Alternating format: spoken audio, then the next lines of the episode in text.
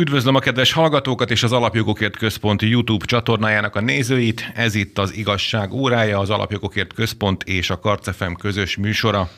Mai beszélgetőtársaink Farkas Vajk, az Alapjogokért Központ nemzetközi igazgatója. Szerbusz Vajk! Szerbusz, üdvözlöm a hallgatókat! És Szikra Levente, az Alapjogokért Központ elemzője. Szia Levente! Szervusz, én is köszöntök mindenkit! A szerkesztő műsorvezető Círiák Imre, tartsanak ma is velünk! Felállva tapsolta a közönség Orbán Viktor Dallasi nyitóbeszédét a texasi szípeken az amerikai republikánusok legfontosabb összejövetelén. Az eseményt szervező társaság magyarországi partnere az Alapjogokért Központ, ti rendeztétek májusban az első európai szípeket is. Milyen volt a mostani texasi, és hogyan fogadták Amerikában a magyar miniszterelnök beszédét? Ugye ő ö, régi vágású szabadságharcosnak definiált önmagát, gondolom ez, ezt nem utasították el a texasiak. Nem, nem utasították el, sőt azért ez a Azért ez a, ez, ez a kép eléggé meg van alapozva róla, ugye a, a nyugati médiában is, tehát hogyha végnézik, hogy amióta a mostani kormány van, azóta milyen kritikákat kapott a miniszterelnök itt a klasszikus mainstream baloldali sajtóból. Már önmagában ez azért egy jobboldali gondolkodó figyelmét felkelti, és ezért csak elkezd azon gondolkozni, hogyha vala ennyire szidják eh, a baloldali médiában ezt a, ezt a politikust, akkor lehet, hogy azért ott van ott, van ott valami, amit, amit mégiscsak érdemes e, megnézni, és szerintem azért az amerikaiak, e, pláne az amerikai jobboldal körében azért ez a szabadságharcos kép a miniszterelnökről szerintem már megvan, meg volt alapozva.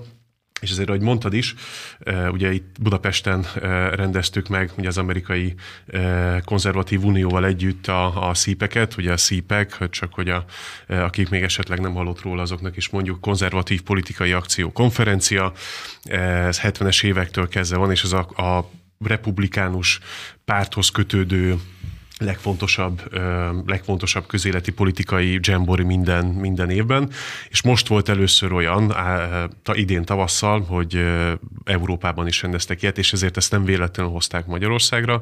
Annak is az egyik fő szónoka, ugye miniszterelnök volt, akkor, akkor mondta el azt a azóta 12 pontként elhíresült, elhíresült beszédet, ami, amiben azt vázolta fel, hogy milyen praktikus stratégiai feltételei vannak a, annak, hogy egy jobboldali közösség uh, sikeres tudjon lenni, és hát Hogyan lehet nyilvánvalóan így van, szólt. így van, így van, így van, és azért, hogy bárkivel beszélgetek uh, nemzetközi uh, porondon ismerősökkel, Egyesült Államokból, Olaszországból, Spanyolországból, Latin Amerikából, ez a beszéd azért eléggé uh, körbejárt ezekbe a körökbe, és sláger témaként azért, azért azóta is benne volt a, a köztudatba, és akkor ehhez képest volt a Dallasi beszéd is, ami, ami szintén még kicsit megfejelte ezt a, ezt a képet, amit azóta már nagyon sok nagyon sok publicista uh, is leírt, hogy, ez, hogy a magyar miniszterelnök, illetve a magyar jobboldal az a teljesítmény, amit az elmúlt évtizedekben elért, azért az példaértékű a jobboldali konzervatív erők számára. Ehhez Levente? csatlakoznék rá, hogy ez a pontosan ez a teljesítmény, amiről Vajk beszélt az előbb, és ez a siker sorozat, amit tulajdonképpen 2010 óta megszakítás nélkül, 90 óta pedig hol sikeresen, hol kevésbé sikeresen, tehát a vereségből is tapasztalatot szerezve és tanulva a magyar miniszterelnök és az ő politikai közössége megélt, az valóban megadja azt a kellő hitelességet és felhatalmazást arra, hogy másokat is, és akár sokkal nagyobb országokat, sokkal nagyobb hatalmakat is tulajdonképpen oktasson, tanítson arról, hogy hogyan hogyan kell sikeres jobboldali politikát folytatni.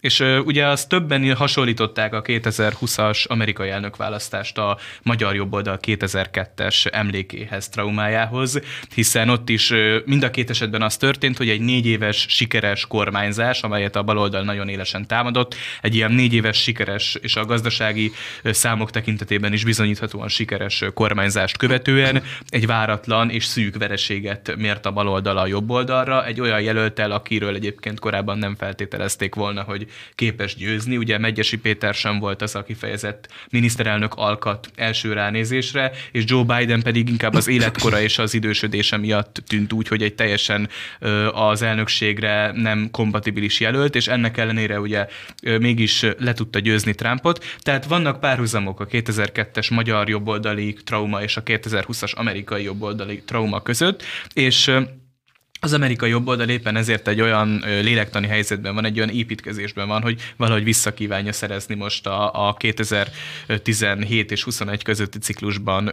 korm, megkapott kormányzati hatalmat, és folytatni kívánja azt a politikát, amit akkor elkezdett, és ami valóban fontos eredményeket hozott az Egyesült Államok számára.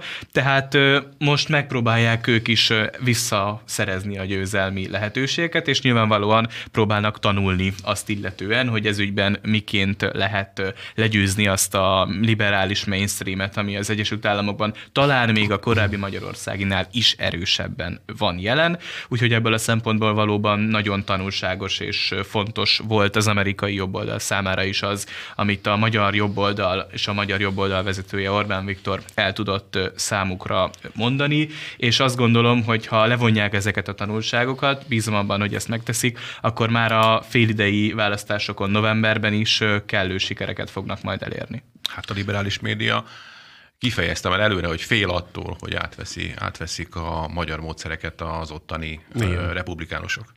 Vagy... Így van, így van, így van, és nem csak önmagában ettől fél, hanem attól fél, hogy esetleg Trump eh, visszajön, eh, és akkor itt gondolhatunk a eh, tegnapi házkutatásra, Házkutatás, hogy, igen. hogy, hogy, hogy nem, hogy, hogy nem most éppen a választások előtt. Soha nem volt még házkutatás, így van. volt elnöknél, és ez is egy valami hajánál fogva előrángatott dolog, hogy állítólag valami bizalmas információk, vagy bizalmas iratokat. Így van, igen, így van, így van. És azt hát... mondjuk ki, hogy az iratokat alapvetően visszajuttatta Trump, amiket kért tőle tőle az igazságügyi minisztérium, és itt lényegében arról van szó, hogy néhány iratot az állításuk szerint nem. Tehát itt még egy, egy kis problémán belül is egy rész problémáról van szó. Igen, Na és de, hát hogy, és hogy, nem, ugye... hogy, hogy nem választások előtt, hogy, hogy nem amikor szóba került, hogy esetleg Trump visszajön.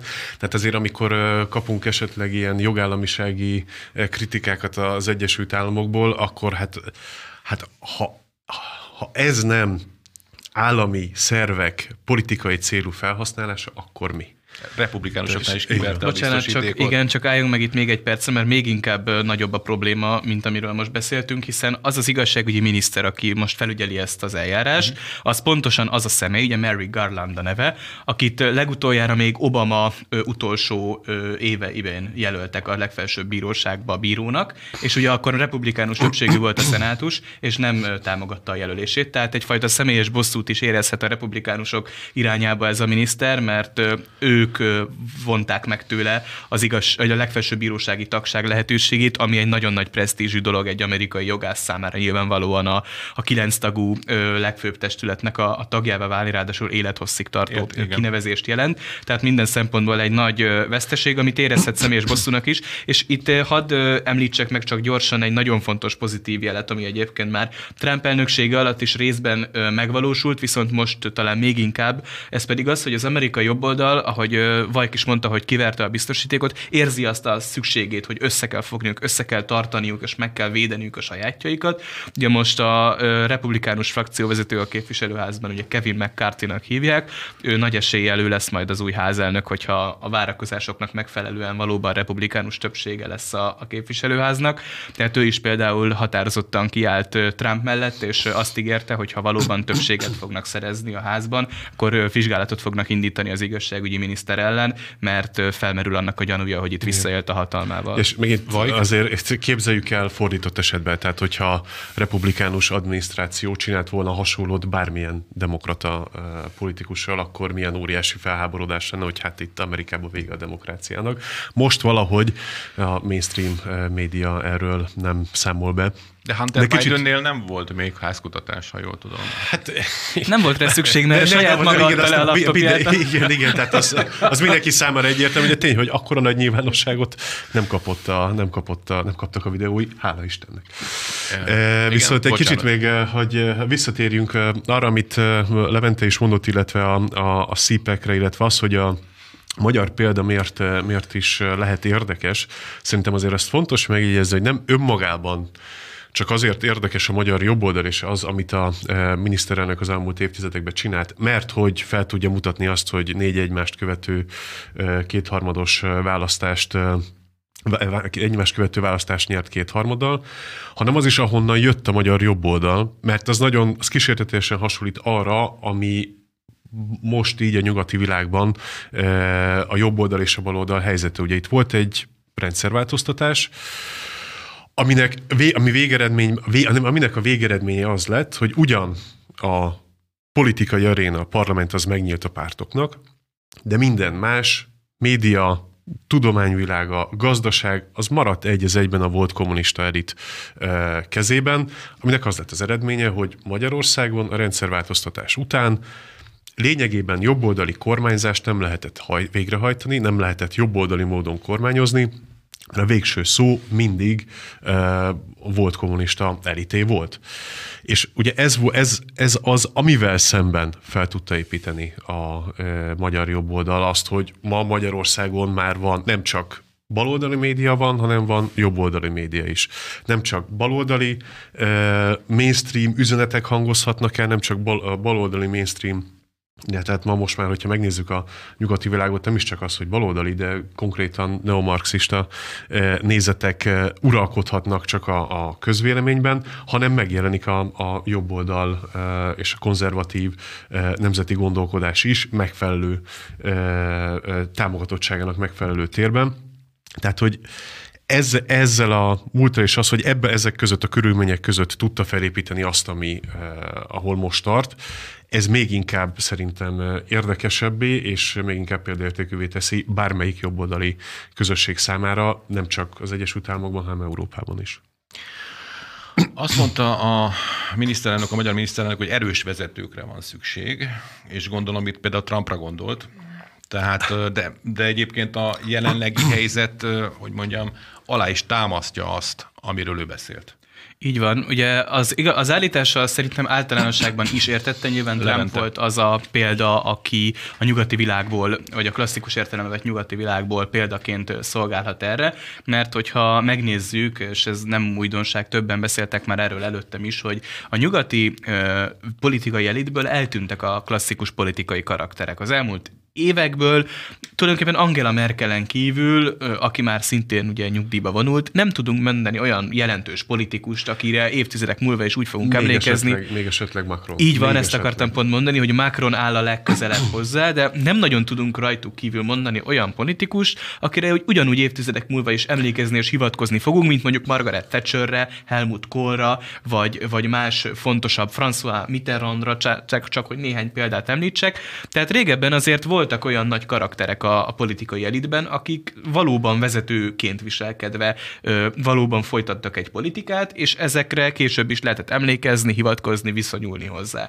Ilyen politikai személyiségek jelenleg nincsenek, súlytalan szürke bürokraták vezetik a legtöbb európai országot, és nyilván még inkább igaz ez a az Európai Uniós szervekre, intézményekre, ami azt gondolom, hogy probléma, mert az ilyen súlytalan politikai figurák mellett nem lehet tudatos politikai stratégiákat véghez vinni, és mondjuk ez például összefügghet azzal a sodródással, amit például az európai országok a szankciós politika kapcsán csinálnak az orosz-ukrán háború vonatkozásában, hogy a média nyomásnak és a, és a esetlegesen érkező más nyomásoknak, lobby érdekeknek engedve önérdeksértő döntéseket hoznak politikusok. Én még úgy nőttem fel, és azt tanultam, hogy a politika az az érdekek érvényesítésének a helyszíne, és az érdekek ütköztetésének a helyszíne, és nem más érdekeinek a szolgai végrehajtásáról szól. Tehát ahhoz, hogy valaki az ilyen nyomásgyakorlással szembe tudjon helyezkedni, tudjon valóban a saját érdekei szerint politizálni, ahhoz kell egyfajta személyiség, egyfajta politikai erő, amit, a, amit részben az egyéniség és az egyéniség által kiépített politikai közösség tud garantálni, és ezek Európából tényleg a, a magyar miniszterelnökön és talán a francia elnökön kívül hiányoznak jelenleg, és nyilván az Egyesült Államokban meglátjuk azt, hogy Joe Biden milyen produkciókat tesz le az asztalra hétről hétre, onnantól kezdve, hogy, hogy egy mondatot sem tud elmondani, meg felolvassa a, az instrukciókat. a puska kártyájáról, igen, a, azt is, ami, amit nem felolvasnak. Maradjunk annyiban, hogy egy, egy hát egy szegény idős ember, aki látszik akkor. Így van, aki, így aki van. nem érdemli meg azt a büntetést, hogy ilyen nagy felelősség legyen rajta ilyen Ez idős korában. És kiállítsák állandóan a kamera elé. Így van, tehát uh, arról van szó, hogy hiányoznak tényleg a nyugati világból ezek a fontos karakterek, és Trump lehet az, aki, hogyha sikerül neki visszatérni, és tényleg úgy dönt, hogy vissza akar térni, mert ez ügyben még nincsen végleges döntése, akkor látni fogjuk azt, hogy, hogy mennyit számít az, hogyha ott van egy erős karakter, és az, ugye az erős vezető az szitokszóval váltos megint a liberális mainstream vonatkozásában, azért tudnunk kell, hogy az erős vezető az nem szitokszó, tehát a, mert az erős vezető az nem azonos a diktátorral, nem azonos a, az elnyomóval, hanem az erős vezető, hogyha a demokratikus keretek között működik, akkor tudja érvényesíteni a saját országának az érdekeit, és ez az, ami a politikát valóban működteti. Ugye az erős vezető az is hozzátartozik, hogy tudja értékelni, hogy mi, mi folyik körülötte, nem csak országon belül, hanem országon kívül is, és hogy erről világos képet tud alkotni magának, és világos döntéseket tud hozni. Úgy tud döntéseket hozni, hogy felvállalja azt is, hogy persze, pláne egy ilyen komplex világban, mint élünk, biztos, hogy minden döntésnek lesznek adott esetben kárvalótjai, de hogyha az egész adott nemzeti közösséget nézed, akkor tudod, hogy ez válik a javára, és ezt végre tudja hajtani. Táblat, ezt jelenti, táblatokban ezt kell jelenti, ezt jelenti az erős vezető, és ez az, amit én ma nem nagyon látok. Ha, ha csak az európai politikát nézem, akkor nekem az a benyomásom, de ez persze személyes benyomás, hogy, hogy megválasztják a miniszterelnököket, államfőket, és hogy ha még próbálnak is csinálni valamit, akkor is, hogy jön, a, jön, a, jön egy ilyen véleményformáló elit, jön egy ilyen mainstream média, és hogyha az nem tetszik nekik, akkor elkezdik őket kritizálni. És persze ez a dolga a, a médiának, hogy megmérje meg, adott esetben kritizálja a vezetőket, de egy vezető ettől nem, tehát ettől, ettől önmagában ettől nem hátrálhat meg, mert ha tudja, hogy mit akar csinálni, miért csinálja, mm.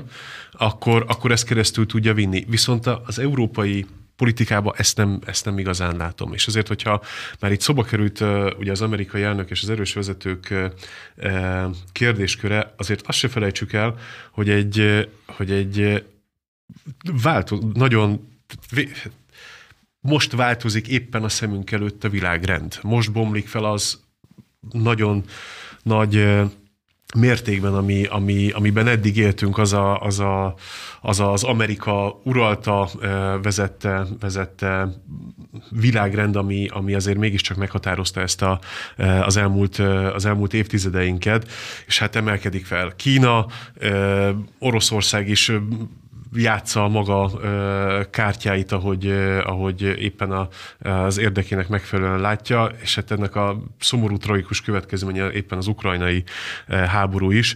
Na most azért, hogyha ha, ugye a nemzetközi politika az függ a benyomásoktól is, attól, hogy milyen képet tud kialakítani magáról egy, egy, egy hatalom, egy ország. Na most szegény Biden elnökkel az élén az Egyesült Államok Hát azért nem, az a, nem azt a eredtentő benyomást keltő, hogy hát akkor ezzel az USA-val azért ne, Amikor ne, ne játszunk. Ezt a, tehát, ezt a magát nőnek képzelő ö, fickót, meg a, meg a kutyafetisiszta igen, haverját. Igen, igen, igen, a, igen. És akkor ugye volt egy amerikai képünk, ugye egy kemény kötésű jön, katonáról, jön az amerikai, kemény jön, jön az amerikai hadsereg, meg... attól azért mindenki megijed. De hát nem ez az... Hát így, igen, igen, igen, igen. Tehát, hogy azért ez, ez még, még akkor is, hogy persze ez nem, nyilván nem a valós képességét jeleníti meg az Egyesült Államoknak, mert persze van egy nagyon jó szakember gárda, meg nyilván nagyon sok Na de ők vád alatt vannak edzett, most, mert ugye edzett, ők most romolták meg a kapitóliumot.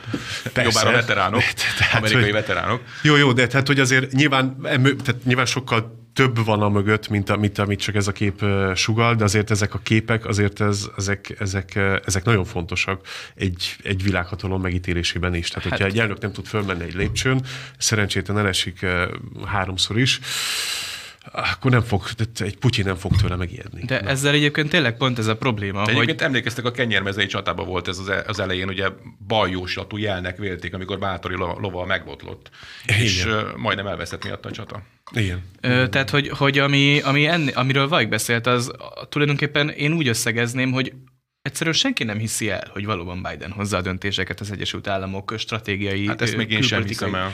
döntései vonatkozásában, mert egyszerűen nem hisszük el erről a karakterről, erről a szegény idős úrról, hogy képes átlátni a döntéseket, képes kitalálni azt, hogy ő most milyen irányba szeretné vinni az Egyesült Államok külpolitikáját, és valóban meghozza a döntést. Tehát ő valószínűleg csak aláírja azokat a papírokat, amiket a tanácsadói elé Meg az arcát adja hozzá. Igen, és ugye a probléma az, hogy őt választották. Tehát, hogy nem az a probléma, hogy őt választották meg, azzal is van probléma, de azt nem nekünk van tisztünk, nem nekünk tisztünk megítélni, hogy az amerikai belügy és az amerikai népnek a döntése, hanem arról, arról van szó, hogy ő viseli azt a felelősséget, amivel az Egyesült Államok népe őt felruházta, és neki kellene éppen ezért a döntéseket meghozni, mert ő van erre felhatalmazva, mert ő az elnök, és ehhez képest nem ő hozza meg. Uh-huh. Ez, ez egy súlyos demokratikus deficit is egyben. És ezért még ez, ez, kicsit, ez kicsit átvezet a, a kulturális kérdésekre is, mert azért akárhogy, akár mint a nyugati civilizációnak, vagy hát amit ma itt nyugatnak, nyugatként apostrofálunk, annak mégiscsak a, a vezetője az, az Egyesült Államok, és, és nem csak katonai értelemben, hanem ami ott történik kulturálisan, az ugye egy-két éven belül mindig itt is megjelenik. És azért ezzel a mostani amerikai adminisztrációval is, és ez nagyon, nagyon hangsúlyos volt a, a, a, a szípeken is, amiről végeredményben most beszélünk, ezek a kulturális kérdések, tehát ez a, a, a VOK mozgalom, meg, a, meg a, az LGBT, ugye a trans ö, ö, ö, nyomulások, hogy tényleg ott vannak mindenhol az iskolába, és nekik ez a legfontosabb mostani adminisztrációnak is, hogy, hogy ezt, ezt, ezt vigyék oda még a gyerekeknek is, és, és tényleg mindenhol érvényesül ez a tényleg kicsit ilyen neomarxista eh, gondolkodásmód, bontsunk le minden eh, stabil, stabilnak hit eh, értéket, intézményt, alakítsunk ki egy ilyen értéksemleges, teljesen folyó, kéz között szétfolyó eh, világot. Eh, ebben is azért nagyon nagy felelőssége van egy vezetőnek, és az, hogy hogy reagál ezekre, hagyja-e, vagy éppen, éppen, eh, éppen támogatja, hogy ilyenek menjenek végbe saját országába, és hát ebbe, ebbe, ebbe az egész civilizáció, vagy pedig fellép ez ellen. Világos, hogy ez, hogy ez, hogy ez nem, nem visz sehova, nincs, nem ad jövőt egy adott országnak, vagy adott nemzeti közösségnek, és hogy ez ellen van-e bátorsága e, fellépni, és amikor erős vezetőkről beszélünk, akkor, akkor arról is beszélünk, hogy igen, van egy, e, van egy képe, egy víziója egy, egy nemzetről, figyelembe véve, és hogy pláne, hogyha már jobboldali e, konzervatív politikusokra beszélünk, figyelembe véve annak a kultúráját, történelmét, és így tud távlatokban gondolkodni. És hadd mondjak egy hozzánk földrajzilag is nagyon közeli példát arra, hogy a legutóbb, mikor, amikor arra vonatkozóan, hogy amikor a jobb oldal megpróbál erős vezetővel az élén visszafordítani a saját javára a helyzetet, akkor milyen támadásokat kap az elittől és a médiától. Az Ausztriában volt ugye legutoljára Sebastian Kurz vezetésével, hogy az osztrák néppárt lényegében összeszedte magát, és a nyugat-európai jobboldali, klasszikus jobboldali pártok közül szinte egyedüliként valóban karakteres jobboldali politikával politikával, programmal kiszállt a nagy koalícióból, kikényszerített egy előrehozott választást. Ugye ez önmagában már egy nagyon fontos politikai tett, politikai eredmény, hogy egy párt erre képes, hogyha érdekében áll, hogy előrehozott választást legyen, akkor ezt ki tudja kényszeríteni. Erre Kurz vezetésével az ÖVP képes volt. Sikeresen kormányra került, és a jobb oldallal fogott össze, ugye az FPÖ-vel, alkottak egy jobboldali koalíciót, a tisztán jobboldali koalíciót és Ausztria történetében nagyon ritka módon. És hát véletlenül mi lett a vége? Igen, ezt akarom épp mondani, és nagyon sikeresen kormányoztak egyébként, tehát népszerű is volt a kormányzat, eredményeik voltak, majd kitört egy olyan botrány, ami valóban, ugye, amit Heinz Christian Strache mondott abban a videóban, ugye az ibizai videóról van szó, az valóban egy jogos támadási alap, de az egy személyre vonatkozik. Tehát ezt a, És ezt nem a, történt meg, van, mégis amiről ott Egyrészt nem, tört, nem történt, nem történt meg. meg semmilyen korrupciós cselekmény, tehát ott elhangzottak olyan mondatok, amelyek valóban jogosan kritizálhatók. De ez a, a konkrét személynek, Strachének a leváltásával kezelhető probléma lett volna, Strache helyett az FP adott volna egy másik alkancellárt, és folytatódott volna a kormányzás, akkor nem lett volna semmi probléma, megoldott, lettek volna következményei a tettének. És ehhez képest rákényszerítették Kurcot arra, hogy kirúgja az FPÜ-t, majd rákényszerítették Kurcot arra, hogy a zöldekkel fogjon össze. Tehát véget ért a tisztán jobboldali kormányzás, majd rákényszerítették Kurcot arra, hogy utána meg ő is jó Igen. gyorsan húzzon el. De... Na és bocsánat, csak hagyd fejezem be, hogy Kurz kapcsán, hogy egyszerűen ö, egy té- vele kapcsolatban viszont tényleg mondva csinált botrány volt. Tehát arról Igen. szólt a Kurze botrány, hogy megrendelt olyan közvéleménykutatást, ami kimutatta, hogy vele nyerhet az ÖVP, ami igaz volt. Tehát, hogy ez, ez nem egy botrány, azért ezt szögezzük. Igen, viszont ennek azért két dolgot szeretnék ezt hozzáférni. Az egyik az, hogy az eredménye az, hogy, hogy Ausztriától nyugatra nincs rendes PP-s jobboldali kormány, azért ezt tegyük hozzá. Ugye bízunk abban, hogy Olaszországban lesz egy jobboldali kormány, mint a választásokor, de az nem PP-s kötődésű. Viszont másik oldalon meg érdekes az, hogy ugye itt volt az amerikai példa. Ez teljes Ugye persze ott a demokrata párt van, de az amögött álló teljes, teljes holdudvar, elit média összefogott ugye Trump ellen. Sikerült elérni azt, hogy megválasztják Biden-t, és hát azért nagyon gyorsan jött a fekete körül, leves. Gyanús igen. körülmények között de nagyon gyorsan jött a fekete leves, tehát hogy azért a Biden adminisztráció teljesítményét azért az nagyon jó jelzi, hogy még soha nem volt olyan népszerű elnöke az Egyesült Államoknak, mint Biden. Tehát a Trump, Trump Ped, is pedig nem régiben volt egy busunk is.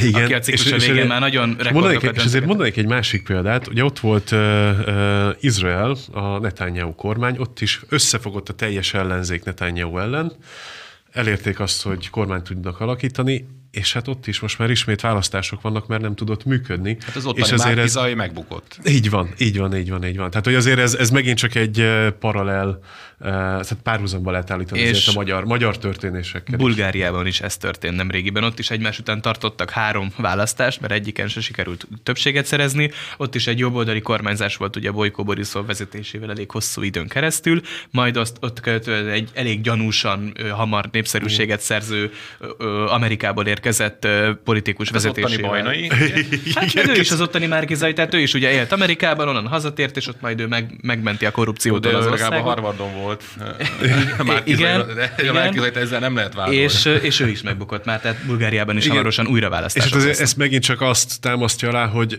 pláne a mostani nagyon nehéz helyzetben, tehát nem csak világpolitikailag, de tényleg az emberek mindennapi életére vonatkozóan is nagyon nehéz helyzetben van Európa, nyugati világ. Fontos, hogy erős, döntésképes és, és, és tapasztalattal rendelkező vezetők legyenek, és hát ezek a példák is azért ezt mutatják, hogy az emberek is inkább e felé tendálnak. Szántó Miklós, az Alapjogokért Központ főigazgatója is, is beszédet mondott, és ugye megint hangsúlyozta azt, hogy meg kell valósítani a liberálisok rémálmát, a nemzeti erők nemzetközi összefogását. Na most egy lépéssel akkor közelebb kerültünk ehhez, illetve hát a, a, a bal liberális média hisztériájából azért, mintha erre lehetne következtetni, hogy ez a rémálom, ez már tényleg kezd megvalósulni. Ha megengedett, két dolgot mondanék ezzel kapcsolatban. Az egyik, hogy igen, közelebb kerültünk szerintem, minden, minden egyes ilyen rendezvényel közelebb kerülünk ahhoz, hogy, hogy ez megvalósuljon. Azt, ahogy az előbb is beszéltünk arról, amit a, tehát van egy nemzetközi, internacionalista, baloldal, mainstream, neomarxista erők mindenhol ugyanazt csinálják, mindenhol ugyanazt képviselik. Ugye egy konzervatív, jobboldali politikus, gondolkodó azért abból indul ki, van a saját országa, van a saját nemzeti közössége, aminek megvan a saját életútja, és azon belül próbálja hát előrevinni a, a, a helyzetét, de mivel ugyanazok a, a, az ellenoldalról ugyanezek a, a, a kihívások jelentkeznek minden, minden országban, és ugyanez a, pontosan ez a, ez a neomarxista gondolkodás azért, és ez az érték semlegességnek a, a megteremtése, minden nemzeti vallás identitásnak az eltörlése, szerintem minden jobboldali erő, legyen az bárhol a világon, azt fenyegetésként éli meg. És éppen ezért, mivel, mivel, mivel azonos a, az ellenfél, mindig más, más arc mögött, de azért az ellenfél mégiscsak azonos. Ezért ez nagyban segít abban, hogy minden ország nyilván a saját útját és a saját megoldásait megtalálva, de közös, közös nevezőket, közös platformot teremtsen nyugati szinten és hát nemzetközi szinten is a jobboldali, jobboldali erőknek. Így Levente? van, tehát a azt nagyon fontos leszögezni egyetértve az elhangzottakkal, hogy a, a nemzeti erők nemzetközi összefogása az nem egy paradoxon. Hát ez nem, az, nem a, igaz az a baloldali narratíva, ami arról szól, hogy a jobboldali pártok nem tudnak egymással nemzetközi szinten együttműködni, mert ugye hőzöngő nacionalisták és úgyis mindig össze fognak ugrani. Tehát ugye nem erről szól a, a képlet, hanem arról, hogy vannak olyan alapvető értékek, amelyekben egyetértenek ezek a pártok, vannak közös ellenségek valóban, ami ellen mind a ketten mindannyian küzdenek, és egyszerűen, ha egyesítik az erőiket, akkor egyrészt a közös értékeiket tudják érvényesíteni, másrészt pedig a közös ellenséggel szemben, vagy ellenféllel szemben is hatékonyabban tudnak küzdeni. Tehát a jobb oldal is most már felismerte ezt egyre nagyobb arányban, hogy erre szükség van. A bal oldal ebben azt gondolom, hogy előrébb jár a nemzetközi összefogás tekintetében, és nekünk van mit behozni a jobb oldalnak. Úgyhogy ez, ez a folyamat zajlik, és el kell hinni, legelső, hogy el kell hinni, hogy ez nem paradoxon. Még annyival szeretném Bajt, kiegészíteni, csatlakozva ahhoz, amit Szántó Miklós főigazgató mondott, hogy ha megnézzük a magyar perspektívából, a magyar ellenzék miben volt nagyon erős, az az nem éppen a nemzetközi kapcsolatok, és éppen a, a, a nemzetközi véleményformálás. Most a miniszterelnök a Dallasi beszéde azt szerintem szimbolikus abból a szempontból is, hogy azt mutatta meg, hogy a magyar jobboldal most már képes arra, egyszerűen a teljesítménye alapján érdekessé vált ahhoz, meg, meg méltóvá vált ahhoz, hogy be tudjon lépni ilyen véleményformáló közegekbe, mint például az amerikai jobboldal szempontjából a a szípek, és ezért is, ezért is váltott ki nagy visszhangot nemzetközi szinten is, illetve idehaza is. Igen, tehát ne becsüljük le, ez egy óriási eredmény Igen. a magyar jobboldal. Ez így van. Ez így van. Magyarországnak hát, magának.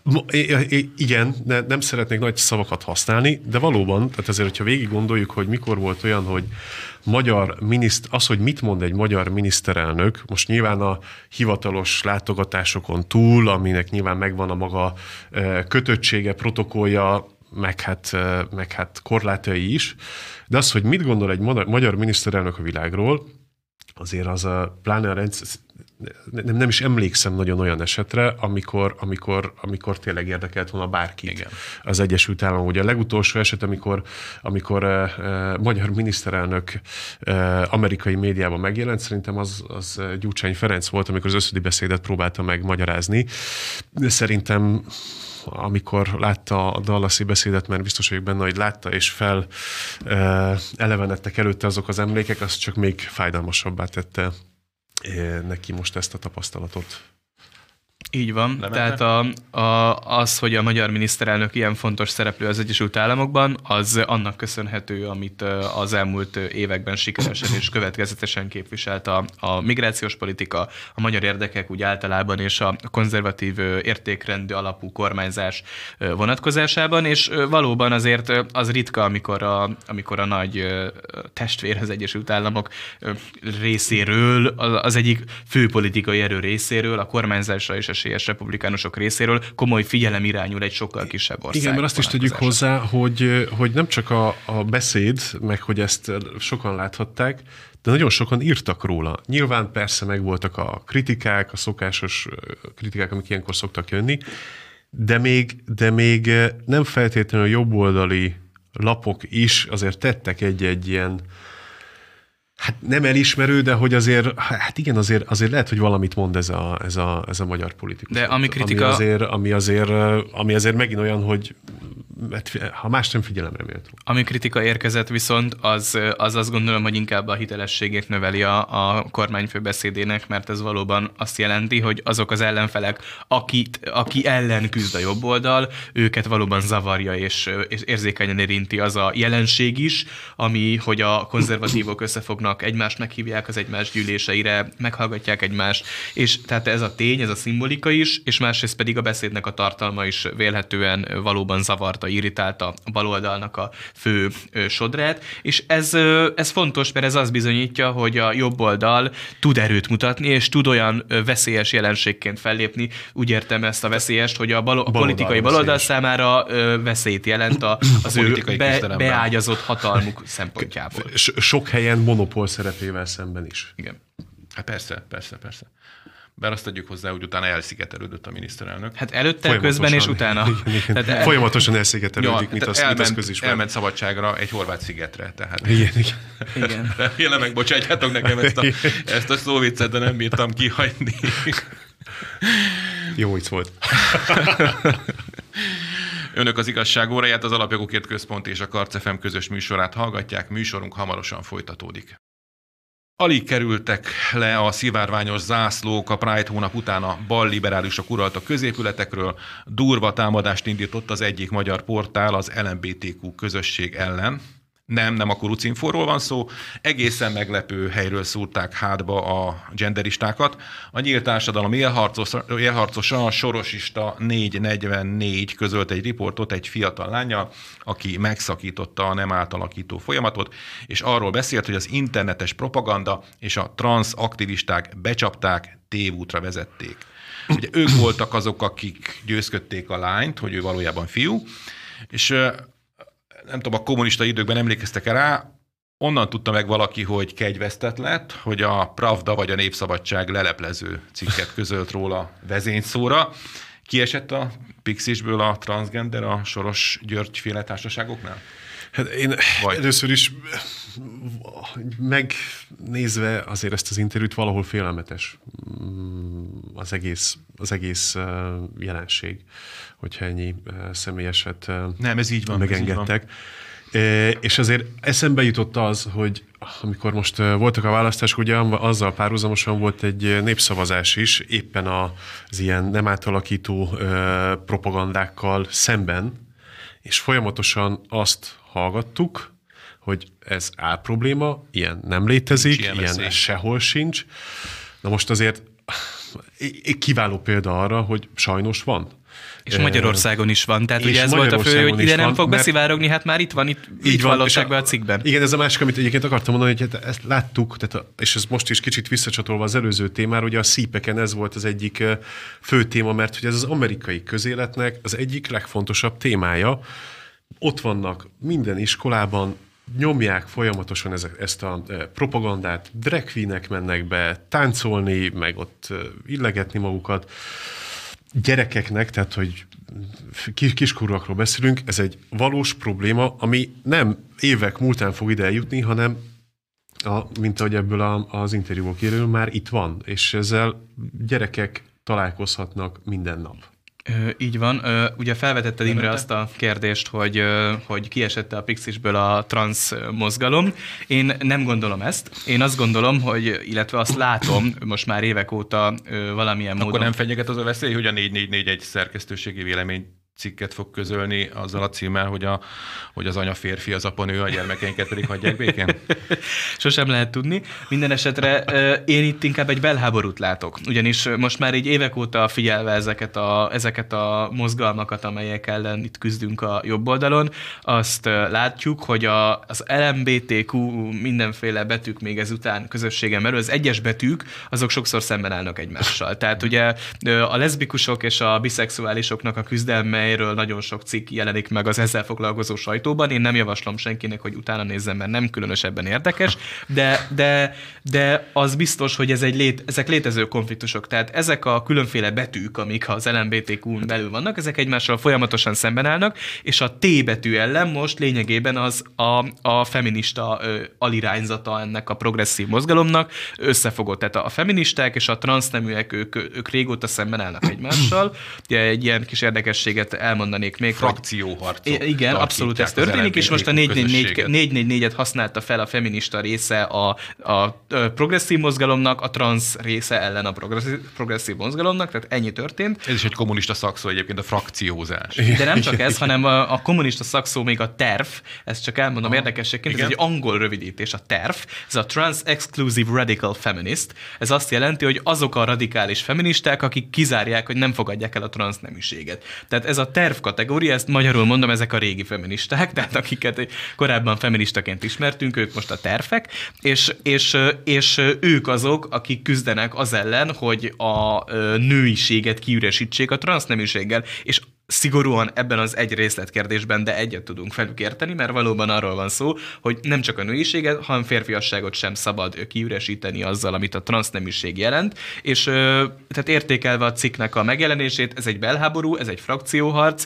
ez ilyet szerintem fogunk még látni, és a nyugati médiában is láttunk már olyat, hogy megjelent mainstream sajtóban hasonló történet. Erre, erre reflektálva egy példát Spanyolországban, hogy ott is egy nagyon progresszív kormány van, ugye a kisebbi kormánypárt konkrétan neomarxista, és nagyon fontos nekik egyfelől a feminista agenda, és nagyon fontos nekik a LGBT trans agenda is.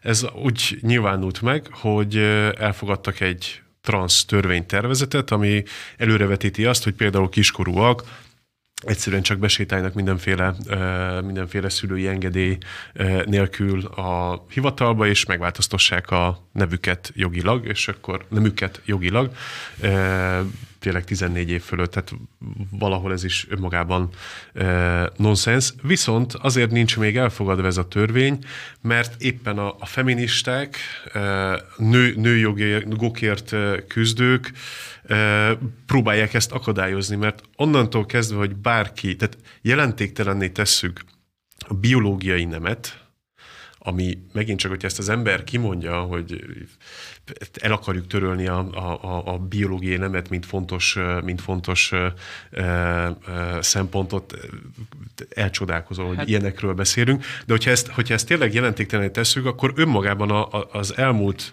egy évszázad minden nőjogi küzdelmét gyakorlatilag ki lehet dobni Le az ablakon. igen.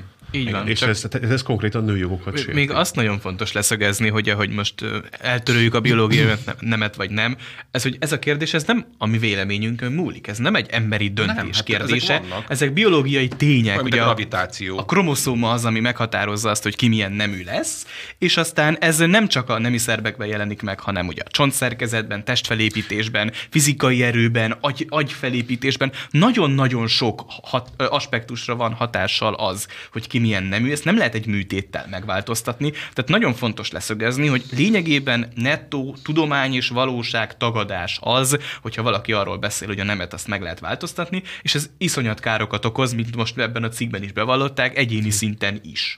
Egyébként tényleg ez egy, ahogy, ahogy Vajk is mondta, ez egy nagyon kemény téma. Tehát, hogyha beleélitek magatokat, és minden elismerésem ennek a fiatal hölgynek, aki, aki szembe tudott fordulni ezzel az őrültséggel. A... És hát mind, mind, mind ment ő keresztül. Minden, tehát, egyébként tehát ez... igen, tehát tényleg minden elismerésem is kés, késcsókom ennek a fiatal hölgynek. Egyszerűen én, én, én, én leborulok előtte, hogy ezt végig merte csinálni, hogy szembe mert fordulni ezzel, a, ezzel az őrültséggel. És még egy nagyon fontos tanulság van, amiben a jobb oldalnak megint csak igaza van, és nagyon fontos, hogy hangsúlyozzuk, a család, a hagyományos családnak a szerepe kiemelkedő. Mert ebből a cikkből is az derül ki, hogy a szülők elváltak, az édesapa bántalmazta az édesanyját, tehát nagyon súlyos családi körülmények közül érkezett, és az vezetett ahhoz, hogy olyan gyenge lelki állapotban volt, hogy befolyásolni tudták ezek, a, ezek a, az aktivisták, meg ez a mozgalom. Tehát nagyon fontos az, hogy olyan stabil családi hátteret tudjunk biztosítani minden gyereknek, ami, ami az egészséges lelki világát lehetővé teszi, és azt gondolom, hogy ennek a legjobb kerete az a hagyományos házasság, a férfi-nő viszony és a, és a házasság szentség szentségének a tiszteletben tartása. És igen, ezt kéne erősíteni, és, nem gyengíteni. Így van, és, és hogy próbáljuk meg távol tartani azokat, amik, amik, amik ezt károsan tudják befolyásolni. És hát erről is szólt ugye a népszavazás, amit egyébként nem, talán nem hangsúlyozunk ki elégszer, hogy soha a magyar demokráciában még nem volt arra példa, hogy egy kérdésre ennyien szavaztak volna egy irányba. Többen szavaztak a nemmel, eh, a gender propaganda és a nem változtatás propaganda ellen, mint ahányan a Fideszre szavaztak, tehát hogy ez nem... Hát több ez még, csak, ez még csak nem is, nem is lehet azt mondani, hogy ez, ez jobboldali, tényleg ez itt, itt józanész észről van szó, és tényleg a leg, a leg sérülékenyebb, legbefolyásolhatóbb korról van szó, és miért, miért, miért, is kell, miért is kell minden úton, útfélen, e, megint csak mit egy spanyol példát, ha hozok, főműsoridőben e, mennek ilyen műsorok, és tényleg tehát ez a, az, a, az a benyomás, hogy igen, ez a, ez a, ez a teljes, tehát ennek kell lenni, vagy hát ez a, ez a normális, hogy mindig minden így van. E, és mindenhol drag vannak, és nem, tehát, ha felnőtt ember azt csinál, amit akar, persze, ha ő így érzi jól magát, oké, okay, de, de nem, nem, nem, nem érzem, hogy mitől ad többet ahhoz, akár személyes szinten valakinek a fejlődéséhez, vagy akár mint közösségi szinten a, a, a, a jó életünkhoz, hogy tényleg úton, útfélen mindenhol ezzel találkozunk ez nem ad hozzá, ez elvesz belőle, és valóban én azt, azt emelném ki még egyszer, hogy a gyermekek különösen sérülékenyek, ugye még a hormonszerkezetük, hormonháztartásuk nem alakult ki teljesen véglegesen, tehát még nagyon sok a bizonytalanság, amit ők belülről is különösen bizonytalannak élnek meg ugye ebben az életkorban, a, a nemi identitás, szexualitás vonatkozásában, tehát minden olyan káros befolyás, ami gyengíti az identitásukat ebben az életkorban, az életre szóló károkat tud okozni a gyerekeknek, tehát ezért különösen fontos az is a gyerekek alatt most a törvény törvényes kort értem, mert a, a tizenéves korban még bőven alakul ugye az embernek ez a fajta Persze. identitása. Tehát nagyon fontos, És hogy a 18 év alattiakat meg kellett től kímélni. Megint visszautalva azért a CPEC Texasra, ugye, ahol a miniszterelnök is felszólalt, meg ugye Donald Trump is, eszem az ő mondása volt ez, hogy az iskolákból ki lehetett írtani az Isten tiszteleteket, de be lehet vinni a drag queen show-kat azért ez így nem biztos, hogy a legjobb irány. Hát ez így, így, így nem kerek. Azt hiszem, hogy ezzel, ezzel zárhatjuk.